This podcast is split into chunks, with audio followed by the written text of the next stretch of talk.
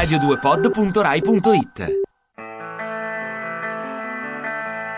Il primo dicembre del 2001 è nata in Giappone la principessa Toshi, meglio conosciuta con il suo nome personale Aiko, che significa figlia dell'amore. Naruhito, papà di Aiko, è il primogenito dell'attuale imperatore del Giappone Akihito e di Michiko, e il primo in linea di successione al trono del Crisantemo. Secondo la leggenda, il trono del Crisantemo è la monarchia più antica del mondo. Pare sia stata fondata nel 660 a.C. e secondo la tradizione, Akihito, l'attuale imperatore, è il 125 diretto discendente.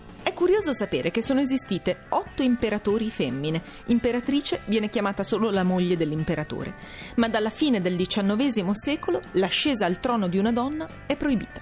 Oggi Aiko compie 13 anni, che non è un'età facile, è l'età dell'apparecchio, dei brufoli, della scuola, delle prime cotte e figurati se sei giapponese, principessa e ti chiami Aiko, che gran casino. Le manca solo una bacchetta magica e sarebbe sicuramente la protagonista di un cartone animato tipo L'incantevole Crimi, che poi è Yu Yu, oppure Magica Amy, Sandy dai mille colori o anche Pollon combina guai.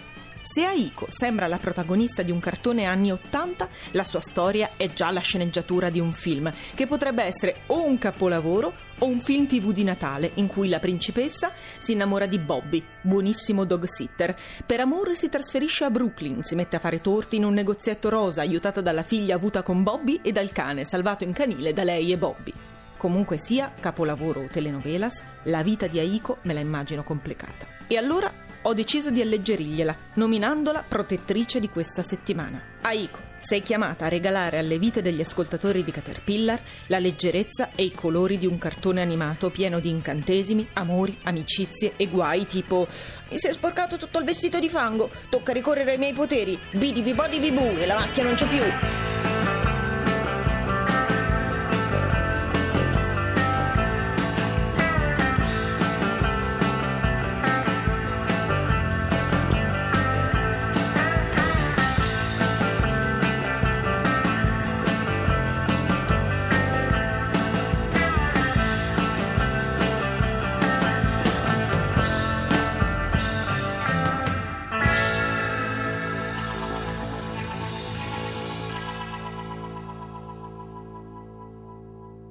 Ti piace Radio 2? Seguici su Twitter e Facebook.